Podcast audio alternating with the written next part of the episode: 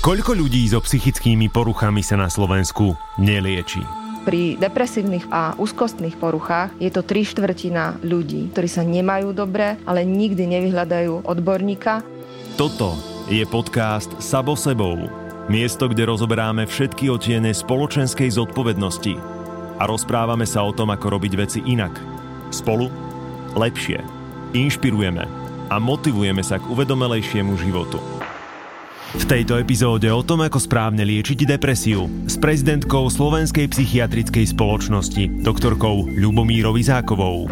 Nie je žiadnou hambou, žiadnym zlyhaním sa liečiť na ochorenie, ktorým trpím. Často ľudia potom povedia, že už som to mala dávno spraviť. Plus vyvrátime najčastejšie mýty o liečbe a o liekoch na depresiu so psychiatričkou a psychoterapeutkou doktorkou Natáliou Kaščákovou. Niektorí ľudia, ktorí majú problém so svojou sebahodnotou a berú to ako zlyhanie, že musia alebo by mali užívať lieky, alebo aj to, že by mali k psychoterapeutovi berú ako svoje zlyhanie. Depresia berie sebavedomie, ja som Mišo Sabo a vy vítajte pri počúvaní.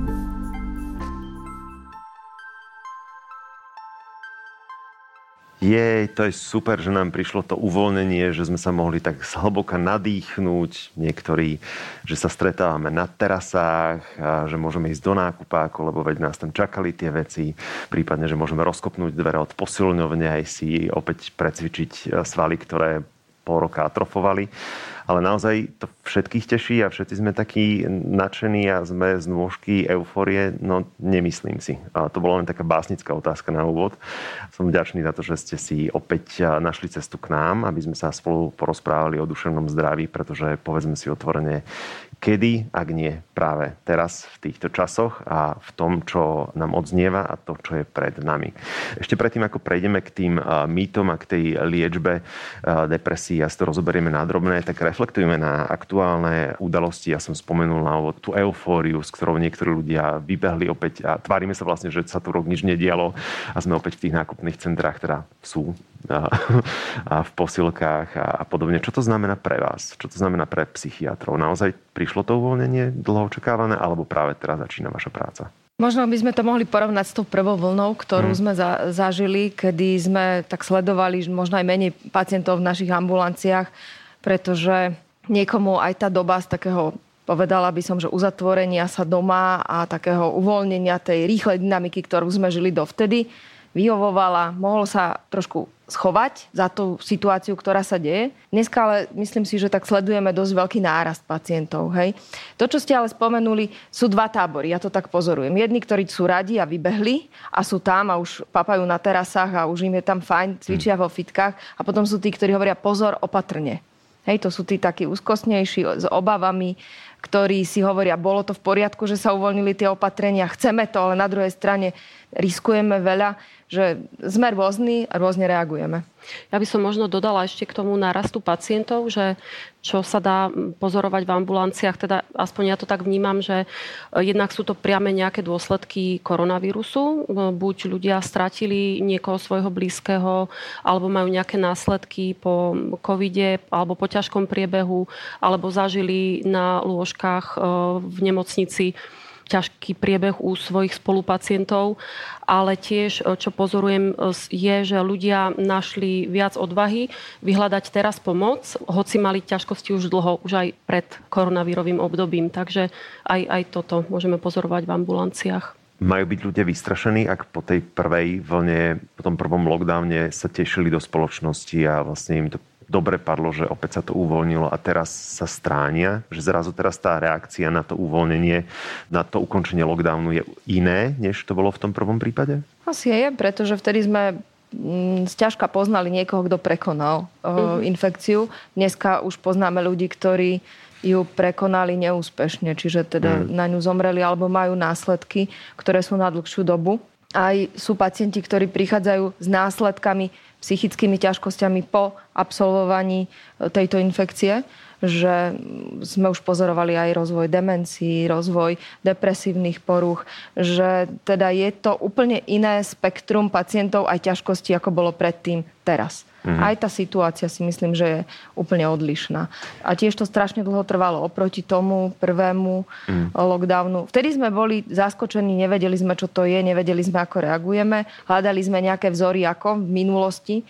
A možno vtedy aj tie prieskumy, ktoré sa robili, že horšie znášajú situáciu mladí ľudia ako starší, pretože starší ľudia zažili viacej ťažkosti v živote a prešli nimi, tak nemali možno tak veľké obavy alebo mali mm, väčší vzor v minulosti, ako ich prekonať. Dneska si myslím, že už sa, už sa to tak plošne rozdelilo, že sa to tak nedá celkom hovoriť, že iba mladí a aj tí starší ľudia v tých domovoch sociálnej starostlivosti, ale aj počas dlhších hospitalizácií, žiadne návštevy, sociálna izolácia dlhodobá, že dneska napríklad pozorujem to, že malé deti nahovárajú svojich starých rodičov, aby sa dali zaočkovať, aby k ním mohli chodiť na návštevu, mm. aby sa mohli bezpečne stretávať, aby sa zase obnovilo to, že po škole ich vyzdvihne starý rodič. Toto sú témy, ktoré sa tak teraz riešia. Ale ja vnímam aj narast optimizmu teraz.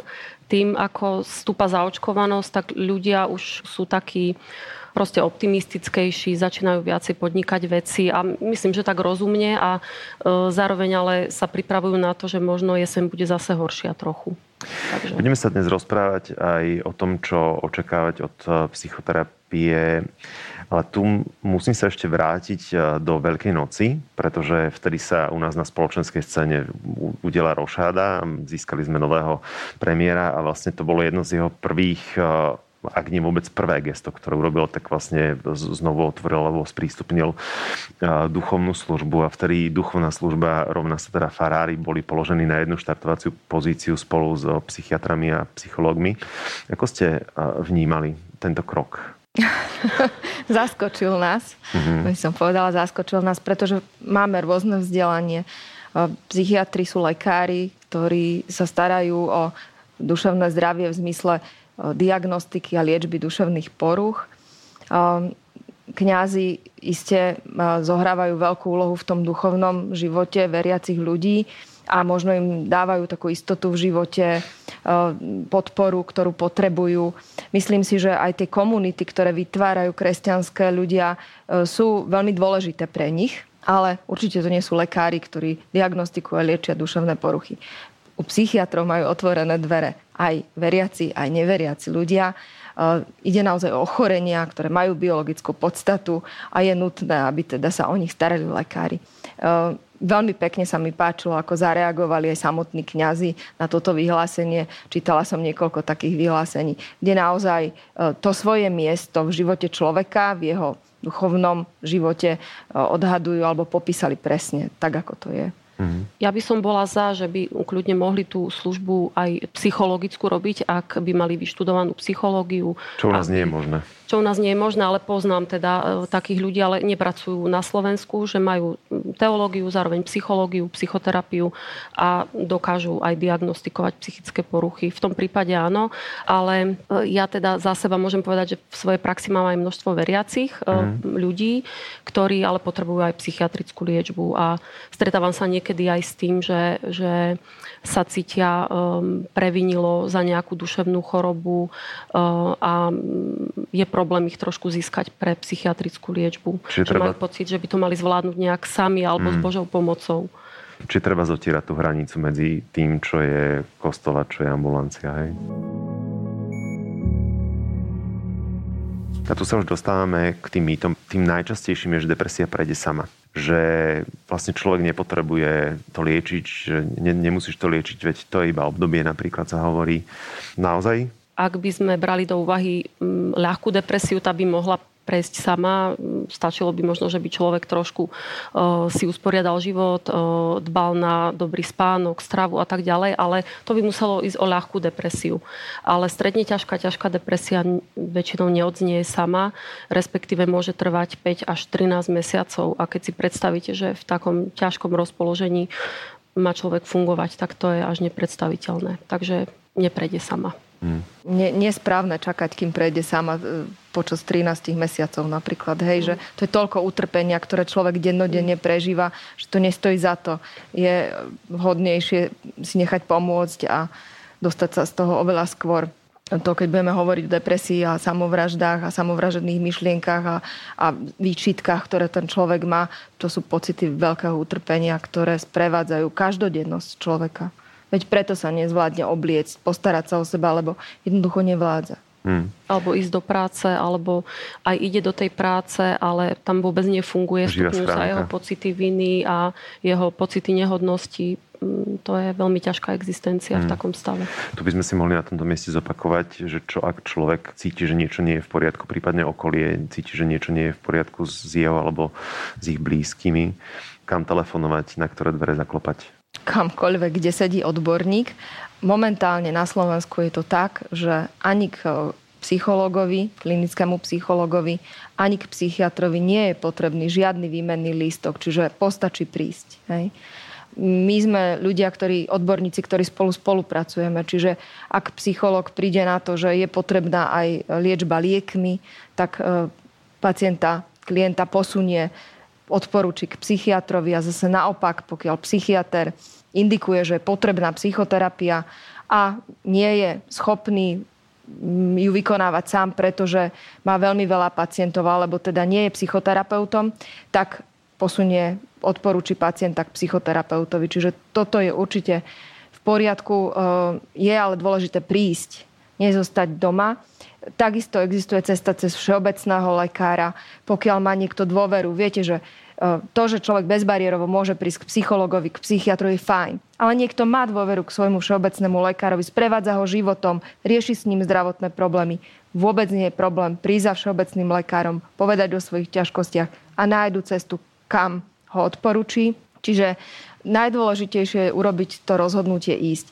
Keď už úplne neviem a potrebujem sa s niekým poradiť a mám tu neistotu, že ne, nebudem klopať na dvere, je tu možnosť zavolať na linku dôvery hmm. a porozprávať sa s človekom, ktorý naozaj ho usmerní, ktorým smerom sa vybrať. A keď má vôbec človek problém ísť za odborníkom, tak je dobre sa zdôveriť e, blízkemu človeku, kamarátovi, kamarátke, e, partnerovi, partnerke a, a žiadať o pomoc, pretože niekedy človek v depresii nemá ani silu vyhľadať odbornú pomoc, ale na to sú dobrí priatelia, aby pomohli. Takže mm.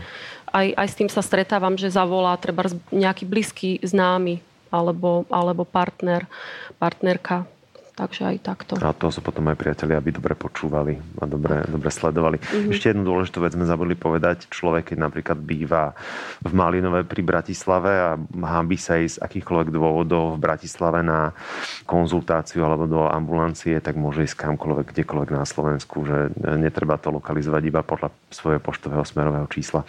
Spomenuli sme psychoterapiu a ďalším mýtom, s ktorým sa stretáme, je, že psychoterapia je iba rozprávanie sa, že preto nezaberá, že vlastne človek sa tam ide iba vyrozprávať a tam to končí. To je tiež mýtus a hlavne nie je psychoterapia ako psychoterapia sú veľmi dobre odskúšané formy psychoterapie, ktoré sú dobré na liečbu depresie a majú overenú svoju účinnosť. Tie psychoterapeutické formy mm, sa ukazujú ako výhodné najmä, keď ide o prevenciu recidív depresie. Takže e, keď pacient chce zabrániť tomu, aby sa mu vrátila tá depresia. Mm-hmm Takže skôr v tom začiatku by som odporúčala kombinovanú e, liečbu a aj liečbu liekmi, aj liečbu psychoterapiou. K tomu sa možno dostaneme neskôr. Čo ak je niekto presvedčený o tom, že vlastne iba psychoterapia je, je cieľ a keď niekto potom už terapeut alebo teda psychiatr e, vyťahne recept e, na, na stôl, tak sa zháči, že vlastne, že nechce lieky. Ono to teraz často sa tak rozpráva o tom, že psychoterapia je tá dobrá. Mm-hmm. A keď na vás nemá lekár čas, no tak vám predpíše lieky, to sú tie zlé. Takto to totiž nefunguje. Aj pani doktorka spomenula, že najčastejšie, teda najlepšie v tých štúdiách vychádza to, ak sa použije kombinácia. Ono, keď príde ťažko depresívny človek, on nás nevie počúvať, on sa nevie sústrediť, on nevie analyzovať vzťahy vo svojom živote, on nevie vlastne, čomu on sa cíti zle, e, nechce vyliesť tej postele, ne, nemá mhm. záujem o nič. Vtedy je potrebné, aby sme tento stav zvládli a tu nám pomôžu lieky. Keď už sa dostáva do lepšieho stavu a um, ide nám o to doliečiť tú epizódu, ale ide nám o to aj, aby sme predišli tomu, že zostanú nejaké chronické, dlhotrvajúce príznaky a nevráti sa to ochorenie, tak vtedy sa dostáva ku slovu práve psychoterapia, častokrát aj súčasne s liečbou liekmi. Ale keď sa pýtate na to, že či je psychoterapia liečba rozhovorom, tak ono to je rozhovor, ten základ, ale to nie je liečba tým rozhovorom. Ten rozhovor má svoju štruktúru, používame pri ňom isté techniky, ktoré sú overené, majú svoj overený základ, že vieme, to že to funguje. Hej.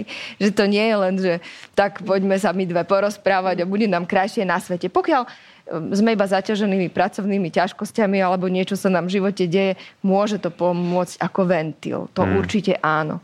Ale ak sa bavíme o psychoterapii ako liečobnej metóde, tak to nie je jedna psychoterapia a je tiež potrebné správne vybrať. Nemyslím, že to je celkom na tom pacientovi, že, že čo si vyberie, aj keď tiež aj ja som taký človek, ktorý keď posiela pacienta niekde, tak poviem, že skúste si pozrieť na internete napríklad, čo tí psychoterapeuti vo vašom okolí píšu, ako sa vyjadrujú, e, aký majú pohľad na niektoré tie psychické poruchy, problémy že možno vám to bude bližšie alebo, alebo vzdialenejšie a podľa toho si vyberiete, lebo akože zaklopať na dvere, kde je napísané psychoterapia a vojsť a teraz je tam človek a ja neviem nič, čo mi ten človek dá, tak mm. môže mať tú obavu, že, že či to bude hej. to, že, čo ja chcem, či mne mm. to je to blízke. Hej, my poznáme uh, tie metódy a techniky a tiež by sme si vyberali, že kam by sme sa vybrali. Že tiež by mi nebolo všetko rovnako blízke týmto mm. by som sa chcela liečiť. A keď o tom nemám vôbec žiadnu predstavu, tak je dobre si ju nejakú urobiť. A nie je to tak, že teraz ľudia vedia až príliš veľa? Že sú preinformovaní? Um, áno, áno, uh, býva to, býva to, ale mm, často dospejeme napokon, aj keď um, napríklad príde pacient, ktorý má depresiu a najprv odmieta liečbu liekmi, mm. ale tým, ako vlastne po tom klinickom rozhovore a um, zistíme, že naozaj by bolo pre ňoho lepšie brať lieky, ale on má stále obavy, takže um, aj to sa dá. Dá sa o tom rozprávať, uh, dá sa vysvetliť, akým spôsobom fungujú lieky, viacej ho o tom edukovať a potom často um, je, je prístupný liečbe liekmi. Ale niekedy to trvá také dve, tri sedenia, uh, ktoré by mali byť venované práve edukácii o tom, ako fungujú lieky, prečo je to dobré, že to zvýši vlastne aj jeho pozornosť, koncentráciu, zvýši to motiváciu a schopnosť vôbec sa niečo niečo naučiť v tej psychoterapii. Musíte si dlho získavať toho pacienta? Byť v jeho očiach alebo v jej očiach dôveryhodným partnerom, že ten vzťah sa buduje naozaj, že je to beh na dlhé trate? Niekedy áno, ako sú typy pacientov, ktorí sú nedôverčiví, sú mhm. nedôverčivo nastavení a aj ako liek vnímajú ako niečo cudzie, čo im niekto sa snaží nanútiť. Potom aj často funguje tzv. nocebo, nocebo efekt. To je opak placeba, že vlastne e, to sú typy pacientov, ktorí zareagujú zle na akýkoľvek liek a reagujú takým spektrom nežiaducich účinkov, že to ani nie je možné mať toľko nežiadúcich účinkov. A tam zrejme hrá práve rolu to nocebo, ten efekt mm. noceba. E, a to sú často ľudia, ktorí bývali traumatizovaní v detstve a ktorí nemajú dôveru e, v druhých, dôveru v svet a majú problém aj s užívaním liekov. Takže tam je to aj o takej trpezlivosti a tam sa niekedy ukazuje, že pri takých chronických depresiách, e, keď títo ľudia trpia chronickými depresiami, čo boli v ranom detstve nejako týraný alebo zneužívaný, tak tam je asi lepšia psychoterapia dlhodobá. Mm-hmm. Podľa štúdí teda sa ukazuje. Keď odmyslíme takéto prípady, tak ako často, ako dlho treba tak priemerne navštevovať terapeuta, aby to malo účinok? Záleží podľa situácia podľa stavu. Mm. Niekedy raz do týždňa, niekedy raz za dva, raz za tri týždne hej, tak ono niekedy naozaj sa, ako sa ukáže, že e, sú stále nejaké symptómy, ktoré veľmi brania tomu človeku fungovať, tak on nakoniec aj väčšinou pristúpi na, na pomoc aj, aj farmakami. Počítajme s tým, že vzhľadom na aktuálnu situáciu, ako sme aj hovorili, že tých prípadov asi sa, sa teraz vyrojí, že budete mať viacej práce, aj keď už máte pomerne teda dosť. Človek, ktorý nás práve teraz sleduje a zvážuje, teda, že vyhľadá odbornú pomoc, tak má na výber buď teda štátnu alebo súkromnú. Keď sa rozprávame o tej súkromnej, tak je to finančne náročné? Zaťaží to veľmi rozpočet? Asi áno. Asi áno, no, áno. Tak ceníky sú na väčšinou dostupné na tých webových stránkach mm. ľudí, ktorí nemajú neposkytujú starostlivosť na základe zmluvy s poisťovňou, čiže poisťovňa neuhrádza starostlivosť. Je to náročné. Ale myslím si, že skôr je náročný ten začiatok, kým sa teda u psychiatra stanoví tá diagnóza a naštartuje sa liečba, že už potom teda tie kontrolné vyšetrenia e, nie sú až tak finančne náročné, ani nie sú tak časté. Tak no vstupné vyšetrenie je kdekoľvek, v ktorejkoľvek ambulancii najdrahšie? Áno, no aj najdlhšie trvá, je na, hmm. najťažšie ho urobiť. Už potom teda, keď človek zareaguje správne na liečbu a pokračuje to. Nemyslím si, že je to nedostupné, lebo takíto psychiatri medzi nami fungujú a fungujú tak, že majú dosť veľa pacientov. Hmm. Je tam iste výhoda takého E, lepšej časovej dotácie pre tie vyšetrenia. Nie je tam možno také, taký ten tlak pacientov. Myslím si, že keďže fungujú, tak je to dôkaz, že sa tak dá fungovať. Že? Mhm. Preplácajú poisťovne psychoterapiu? Preplácajú, len je tam istý limit. Um, väčšinou je jedna psychoterapia do mesiaca, hmm. čo, je, čo je niekedy naozaj málo a keď potrebujem s pacientmi robiť treba dvakrát trikrát mesačne, tak e, to musím vykazovať všelijak, e, všelijak inak, aby, aby to bolo uhradené, prípadne si musia niečo doplatiť pacienti. Mm-hmm. Takže ja si myslím, že by to malo byť viac, viacej preplacané tie výkony. A poisťovňa limituje počet sedení, že ešte, ano, ešte tam 25. je to, hej, ano, že ano. potom by už mm. človek mal byť vyliečaný. Že má niekto nárok iba na, povedzme, na balík 20? 20 okay. alebo, mm-hmm. alebo treba podať žiadosť, Ako potom, čo je zase byrokracia. No. Myslím, že toto sa ale chystá, že sa toto okay. upraví, že vidí tam aj ministerstvo limit, kde, kde treba zasiahnuť. Takže myslím si, že sa to upraví. V psychoterapii myslím si ale, že je veľmi dôležitá tá motivácia, že, že sú ľudia, ktorým môžete ponúkať psychoterapiu, aj tá má svoje indikácie, kontraindikácie, svoje pravidla, tak ako užívanie liekov. Hej, že, že chodiť na psychoterapiu s tým, že si dva, dvakrát do mesiaca sadnem u niekoho do kresla a podebatujem a keď odídem, tak som zatvoril dvere a už nič ďalej neriešim, tak e, ono to nie je dosť. Hej? Že mm. vyžaduje si psychoterapia aktivitu od toho človeka, e, aktívny prístup e, v tej liečbe. Nie je to naozaj len to, že prídem, vypočujem si, zatvorím dvere a fú, mám to za sebou a už zase mi bude dva týždne fajn. Tak toto nefunguje. Môžu v tomto zohrať úlohu priatelia, rodina? Byť v úvodzovkách tým najlepším zmyslom slova, ako to môžem povedať, že cheerleadery? Byť fanklubom a, a, a motivovať a hnať toho človeka? Alebo je to kontraproduktívne?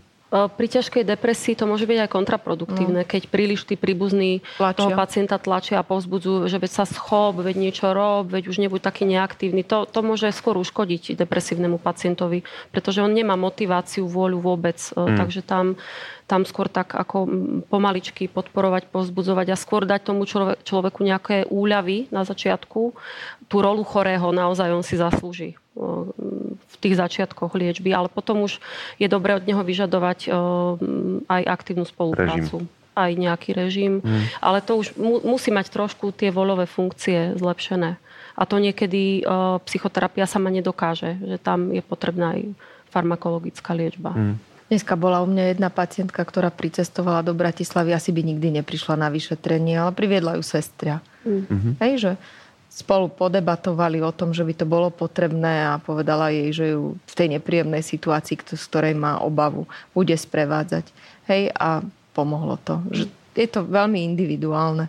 Ale teda to, čo niektorí robia, veď pozri sa, koľko šťastných ľudí chodí mm. okolo teba a, a nemajú ani taký dôvod byť šťastný, tak musíš sa aj ty tešiť do života. Mm. To nefunguje. To práve mm. ešte prináša tie výčitky a zhoršuje ich to. Ešte potom motivačné citáty z Instagramu Áno, každý deň jeden príde ráno a človek vie, ako sa má cítiť. Ja som sa aj stretla s tým, že jedna pacientka e, strašne ju rozčulovalo, ako ju každý nutí k pohybu a k cvičeniu a že to pomôže. Ono je to aj pravda, že cvič, aerobné cvičenie pomáha e, pri depresiách, pri ľahkých depresiách, ale naozaj, keď, e, keď niekto s ťažkou depresiou je nutený k pohybu, tak tým mu nepomôžeme. Hmm. Tiež si pamätám takého manžela, ktorý chodil so svojou manželkou, ktorá sa liečila teda na depresiu. On vždy prišiel, sadol si a robil poznámky z toho, čo sme si hovorili a doma ju potom nutil, nutil. podľa tých poznámok fungovať.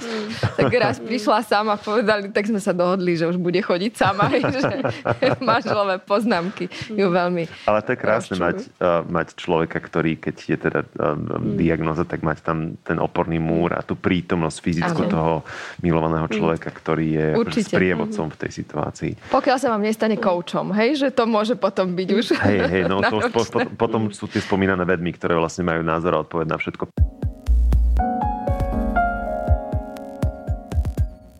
Keď sme sa e, dostali k liekom, tak e, ďalší mýtus, e, s ktorým sa stretávame, je, že pri prvej návšteve psychiatra automaticky dostávam lieky. Je to pravda alebo nie? To nie je pravda. Aké sú možnosti? Každý odborník na duševné zdravie, či psychiatr alebo klinický psychológ, keď zistí, že má niekto depresiu, tak by mal toho pacienta poučiť, že aké má možnosti. Hej, že máte e, klinickú depresiu a máte možnosť buď začať e, s psychoterapiou alebo začať s farmakoterapiou a je možné, že po určitej dobe sa rozhodneme pre kombináciu týchto dvoch metód. E, čiže asi, asi takto. Niekedy sa príde niekto len opýtať, či náhodou nemá tú depresiu a vtedy ešte nie je pripravený ani na jedno, ani na druhé. Že to je práve to tie dve, tri stretnutia, sedenia, aby sme sa dostali k tomu vysvetliť si, o čom to ochorenie je, ako sa prejavuje, že to, čo cíti, sú naozaj prejavy ochorenia a že existujú rôzne liečebné metódy.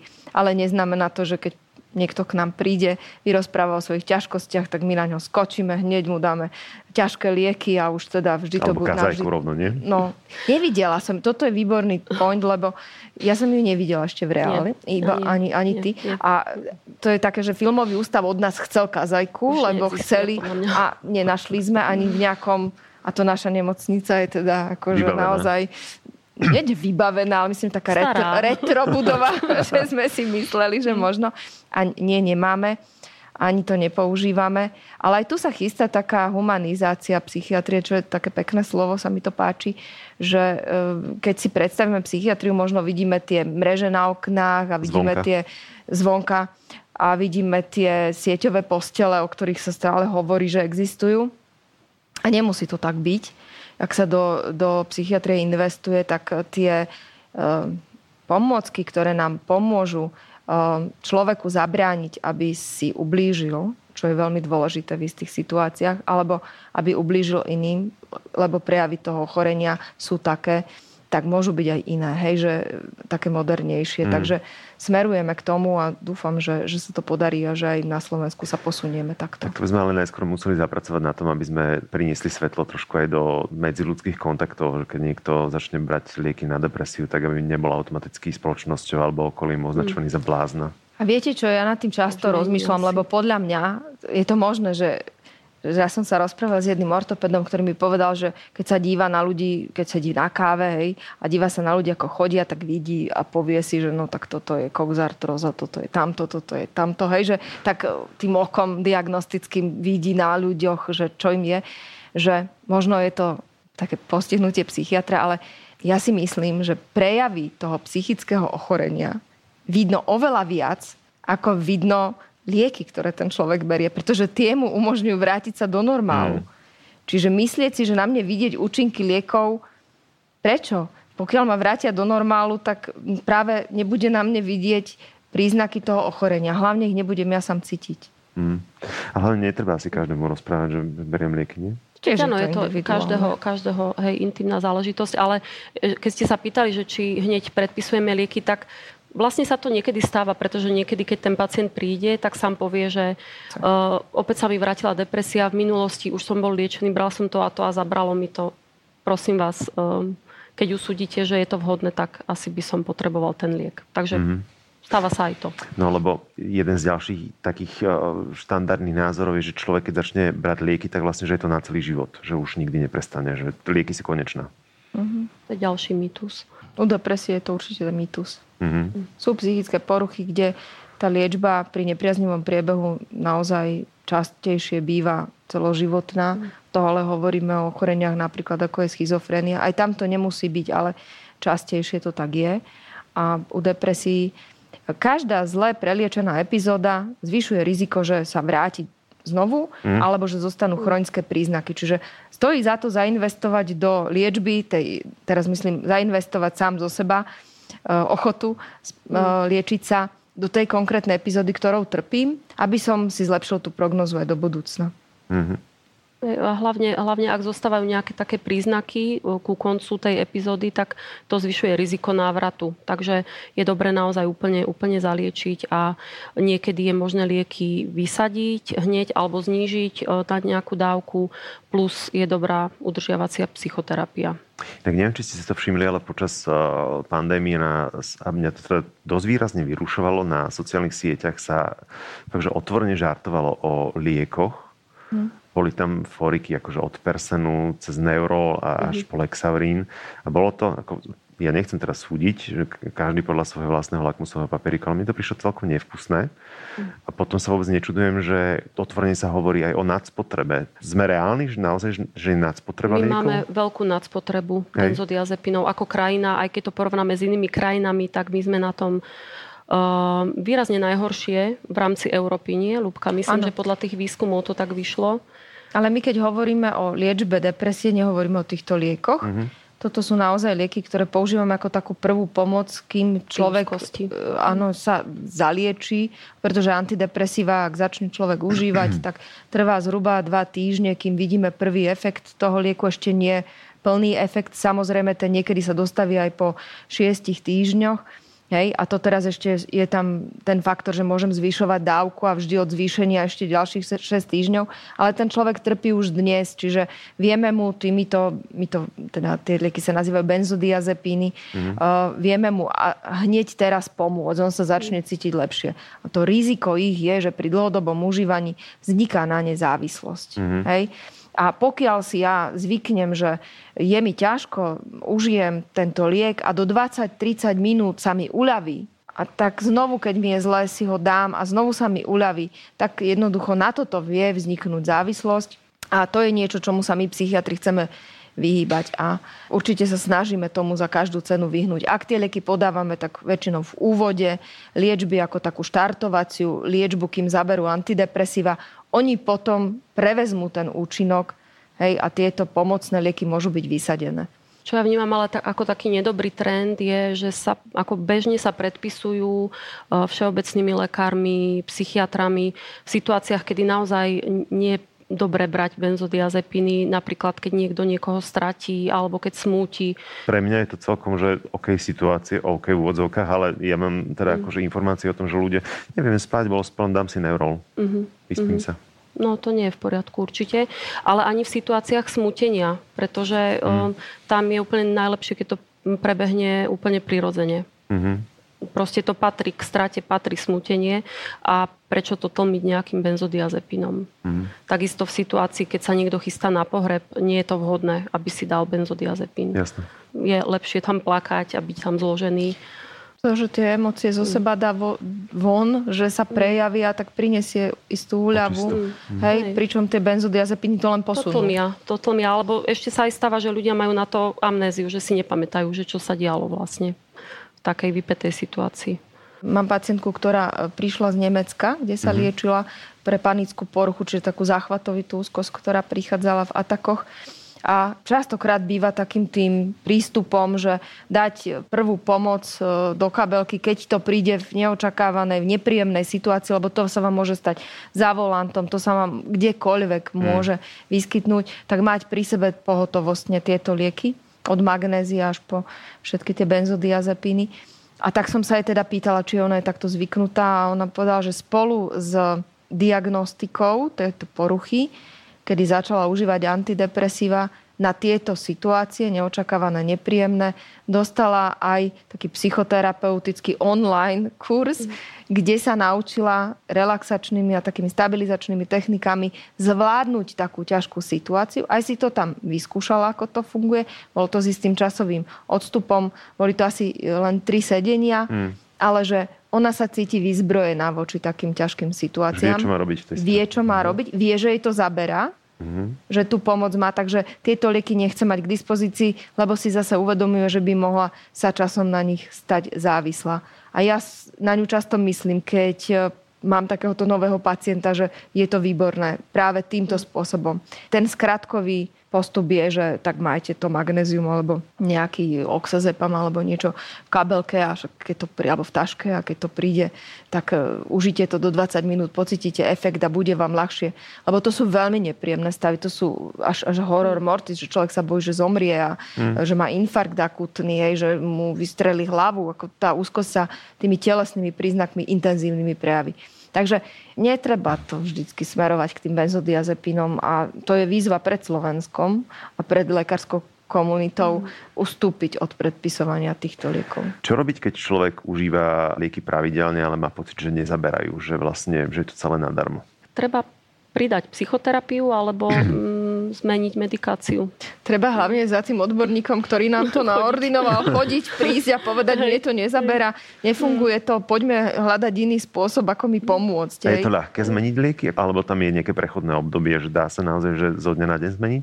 Záleží. Tie stratégie sú rôzne, závisí od vlastnosti toho lieku, ako mm. rýchlo to môžete urobiť. Niekedy lieky pridávame, že robíme kombináciu tých liekov, niekedy vymieňame liek za liek, pretože niektoré z tých liekov fungujú len cez jeden ten neurotransmiter receptorový systém, čiže mm. povedzme cez serotonínový systém a my chceme rozšíriť spektrum, pridávame ešte iné, noradrenalín k tomu. Čiže záleží od lieku, ale sú aj takí pacienti, ale možno treba to povedať, že viete, že niekto sa lieči na vysoký krvný tlak berie lieky a tlak má dobrý a je to úplne v pohode a nemá žiadne problémy. Niekto k tomu aj cvičí, schudol a zrazu tie lieky mohli ísť nižšie, niekomu ich aj vysadia. Hej, že sa mm. dostane, zmenil dietu, prestal soliť a tak ďalej. Hej. A sú ľudia, ktorí už berú trojkombináciu liekov a stále majú ťažkosti. Mm. A že aj pri psychických poruchách a ich liečbe je to tak, že je časť pacientov, kde tá pomoc je náročná a stále sú obdobia, kedy to nie je dobre. Sú lepšie, horšie obdobia a tí hovoria, je to na nič, nepomáha mi to, alebo nepomáha mi to dostatočne. E, vždy je nádej hľadať ten správny liečebný postup. U nich to určite áno. Niekedy samotné životné obdobie prinesie lepšie, e, že, že lepšie zaberá liečba, ale sú naozaj aj takí, kde to nefunguje tak, ako by sme chceli. Vtedy ja tak cítim, neviem, či ty máš tú skúsenosť, ale častokrát, keď človek tak nevie prijať to svoje ochorenie, mm. že nevie sa s ním žiť, stále bojuje voči tomu, že ho nechce, nechce ho mať. Ho prijať, mm. že ho má. Tak? To popieranie asi. Mm. Áno, mm. a bojuje aj s nami, že teda sa na nechce liečiť v zásade, lebo mm. veď ho nemá, tak na čo sa má liečiť. A že vtedy to tak nefunguje. A keď príde k tomu zlomu a tak ho začne sa s ním učiť žiť a akceptovať ho vo svojom živote, tak zrazu aj tá liečba tak začne lepšie zaberať. Jasné. Chcel som sa vrátiť k jednej dôležitej otázke, ktorá mi tu trčí z toho všetkého. To neznamená, že končíme, ale je možné depresiu úplne vyliečiť, pretože pri tej poslednej otázke sme povedali, že tá epizóda sa neskončila. Depresívna porucha je epizodické ochorenie. To znamená, že má tendenciu sa vracať, ale nie u každého pacienta, ale býva to časté, že sa vráti a práve tou dobrou liečbou každej tej jednej epizódy minimalizujeme riziko alebo znižujeme riziko, že, že sa vráti. Ak človek začína užívať lieky s tým, že dáva tomu iba nejakú šancu na pol roka, na tri mesiace, niekto si myslí, že po dvoch týždňoch, že to berie bálenie a je potom, tak takto to nefunguje. Mm. My by sme mali liečbou preklenúť, to biologickou liečbou liekmi preklenúť trvanie tej epizódy až potom lieky vysadzovať, aby sa nám nestalo, že po vysadení sa vráti. No a potom je tam veľký priestor na psychoterapiu, aby sme teda dokázali zabrániť tomu, že sa ďalšia epizóda nevráti. Možno robíme niečo v živote nesprávne, možno si niekde v živote trošku potrebujeme upratať, niektoré veci zmeniť, aby sme mm, sa nedostali do tej situácie, ktorá provokuje, ktorá je vyvolávajúcim faktorom, prispieva k tomu, aby sa depresia vrátila. To sú práve často tí ľudia, to už som spomínala, ktorí majú takú zníženú sebahodnotu a skôr si idealizujú okolie a potom bývajú sklamaní alebo príliš plnia nároky druhých a neprihľadajú na svoje potreby. A toto sa všetko dá v psychoterapii rozobrať a pomôcť človeku, aby prišiel na to, kde je to jadro, kde neustále naráža vlastne a spúšťajú sa potom depresívne pocity. Hmm. Mám to spísané ešte tri mýty. Na liekoch na depresiu vzniká závislosť. Závislosť to nie je. Závislosť znamená, že ten hlavný príznak závislosti je, že po niečom bažím. Uh-huh. Nie, po niečom túžim. Po antidepresíve netúžim. túžim potom, aby som sa mal tak ako predtým, keď som depresiu nemal. Čiže už toto vylučuje, že ide o závislosť.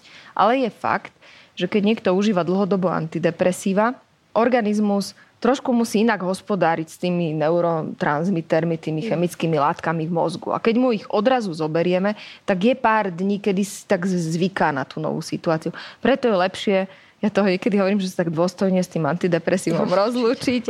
Áno, áno, tak akože dať mu tú šancu, že odchádza, aby si ten mozog mohol na tú situáciu zvyknúť. Mm-hmm. Hej, ale že by ste mal taký normálny život, začali by ste užívať antidepresíva, tak akurát by ste si nežiaduce účinky privodil, mm. ale že by ste mali lepšiu náladu ako štandardne máte, to sa nedá. Mm. Raz som mala takú pacientku, ktorej manžel prišiel, ona bola ťažko depresívna, keď prišla, s nami skoro vôbec nekomunikovala. No a keď sme ju tak vyliečili, už, už bola v lepšom stave, tak z nej bola taká hašterivá pani, ktorá sa tak stiažovala na všetko a nebola spokojná s ničím. Hej? No a manžel prišiel po ňu z nemocnice a povedal, toto, takto si ju ja beriem, už mi vynadala medzi dverami a všetko som nesplnil. Hej. A že tak ja som si myslel, že vy ju poliečite oveľa lepšie. To sa pýta, ona nejaká bola iná v živote. Nie, takáto. Ste... Je späť. Máte ju naspäť. Hej. Že s týmto možno sa dá niečo v tej psychoterapii potom mm. urobiť, ale ale mm. to už by musela chcieť ona a musela by na mm. sebe pracovať, aby nahliadla na to, aká je. A to už je iná záležitosť. Úplne iná. Manžel by to skôr asi chcel, než ona. Ale ešte k tomu... K tej zá... Možno mohli manžela nechať na chvíľku len tak vazile. Ale k tej závislosti, že to asi k tomuto mýtu prispieva asi to, že niekedy, keď ľudia náhle vysadia antidepresívum, tak majú syndromy z vysadenia. Že je im veľmi zlé a majú rôzne príznaky telesné aj psychické Takže preto je treba naozaj, tak ako Lúbka hovorila, že tak dôstojne sa s tým antidepresívom rozlučiť mm. veľmi pomaličky, mm. naozaj aj v priebehu kľudne viacerých mesiacov ho ano. vysadzovať. Užívanie liekov na depresiu je znakom slabosti. Nie. nie, nie. To je práve ten problém, s ktorým prichádzajú niektorí ľudia, ktorí majú problém so svojou sebahodnotou a berú to ako zlyhanie. Že musia alebo by mali užívať lieky, alebo aj, aj to, že by mali k psychoterapeutovi berú ako svoje zlyhanie. Takže potom je treba pracovať s tým, prečo to tak je, hej? Depresia berie sebavedomie. To áno, ako je to ešte znižuje seba hodnotenie, mm. patrí jej to. Hej? A mm. keď človek má, má takú povahu a má k tomu sklon, mm. tak je to o to viacej. Mm. Určite nie je žiadnou hambou, žiadnym zlyhaním sa liečiť na ochorenie, ktorým trpím. Nech mm. akékoľvek. Často ľudia potom povedia, že už som to mala dávno spraviť. Hej, dávno som už sa mala liečiť. A to je to, keby sme mali všetci to vedomie a tú informáciu keď už niečo zvládneme a že to hoci čo, alebo akúkoľvek hej. chorobu, keď vyliečíme, nech je to teda akákoľvek diagnoza, keď máme tú informáciu až potom, keby sme mali tie informácie predtým, tak možno inak k tomu pristúpime. Poboj je každý generál, to proste Jasne. platí. No. no a na záver tejto zlatej top trojky lieky na depresiu menia osobnosť. Ja by som si tak želal mať v rukách niečo, čím by sme zmenili osobnosť niektorých ľudí. Konkrétne. Takže nie. Nie. nie. nie. Máte pocit, že lieky na depresiu sú demonizované? Asi áno. Nie, nie, niekto na tom pracuje celkom intenzívne, že áno. Komu to vyhovuje? Kto má v tom záujem?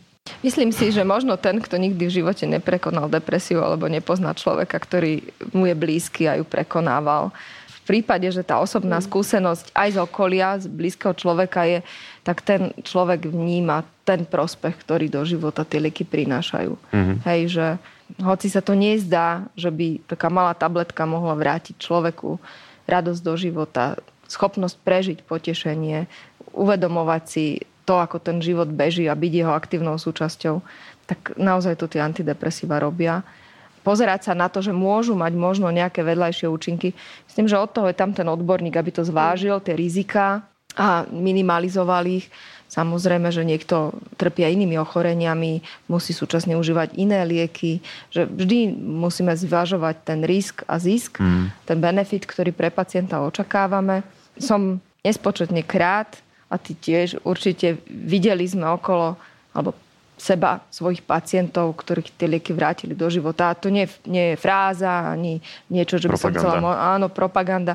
Nie. Je to taká tá normálna realita, ktorú bežne žijeme. Keď ten pacient prichádza taký skrúšený a utrápený a potom po nejakom tom mesiaci dvoch príde a povie, že joj, na čo som to tak dlho odkladal, mm. už som tu mohol byť dávno. a v podstate už sa ani o tých ťažkostiach nebavme, lebo mne sa už na, o nich nechce rozmýšľať. Chcem len trkotať. Áno, porozprávajme o živote, hej. O, ale s tým demonizovaním ja sa žiaľ stretávam s tým, že aj niektorí kolegovia, psychológovia, ale väčšinou to nie sú klinickí psychológovia, ale z nejakých iných sfér, tak e, nám úplne nepomáhajú tým postojom k liekom a že vyslovene odhovárajú pacientov mm. od brania liekov. Takže tu chcem povzbudiť pacientov, ak sa s týmto názorom stretávajú. Kvôli kontraindikáciám? Alebo? Nie, nie. Kvôli tomu, že pomôžete si aj bez liekov a to nie je dobre brať, lebo to... A to hovoria doktori? E, nie doktori, okay. to hovoria väčšinou nejakí terapeuti, ktorí ponúkajú nejaké služby. Ak pacient sa dostane k takémuto človeku, ktorý ho odhovára od liečby, tak by mal vyhľadať niekoho a vypočuť si iný názor. Uh-huh. Hej, pretože si môže ublížiť. Ako, nie je to závažné, ak, okay. ak má nejakú ľahkú, ľahkú formu depresie, ale stredne ťažkú, ťažkú, tak to by som si dala pozor. Nebojujeme proti vede. Mm. Toto sme asi preleteli, neviem, či sme to rozobrali, ale asi je dôležité akcentovať, neznamená, že antidepresíva, že to je jeden liek, jeden recept, jeden jediný spôsob, že tam je naozaj rozdiel medzi antidepresívami? Majú rôzny mechanizmus účinku, ale nie sú prispôsobené rôznym štádiam depresie, skôr rôznym typom depresie, mm. lebo depresívne poruchy môžu mať rôzne klinický obraz, čiže rôzne ťažkosti ten človek má, rôzne prebiehajú, v tom priebehu môže ten stav kolísať, môže to byť opakovaná epizóda, čiže môže ten človek trpieť somatickými ochoreniami, napríklad niektoré antidepresíva Eh, majú aj také vedľajšie účinky, ktoré vieme využiť.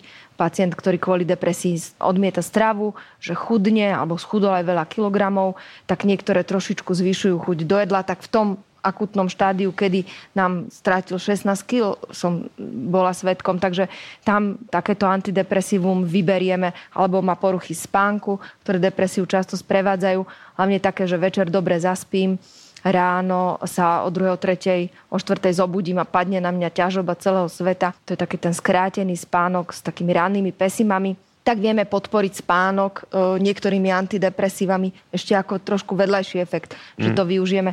Nemáme jedno univerzálne antidepresívum, ktoré zabera na všetky depresie. Máme rôzne, pretože aj tie depresie sú rôzne. Tak. Na záver považujem za dôležité zopakovať telefónne číslo 0800 800 566, na ktorom môžete kedykoľvek zadarmo a anonymne kontaktovať profesionálny tým linky dôvery Nezábudka. Najmä, ak ste sa ocitli v náročnej situácii, s ktorou si neviete sami rady. Rôzne formy psychologickej pomoci mladým ľuďom poskytuje internetová poradňa IPčko na stránke ipecko.sk. Mňa na sociálnych sieťach, na Instagrame aj na Facebooku nájdete ako MX SAVO. Vážim si, že ste nám venovali svoj čas.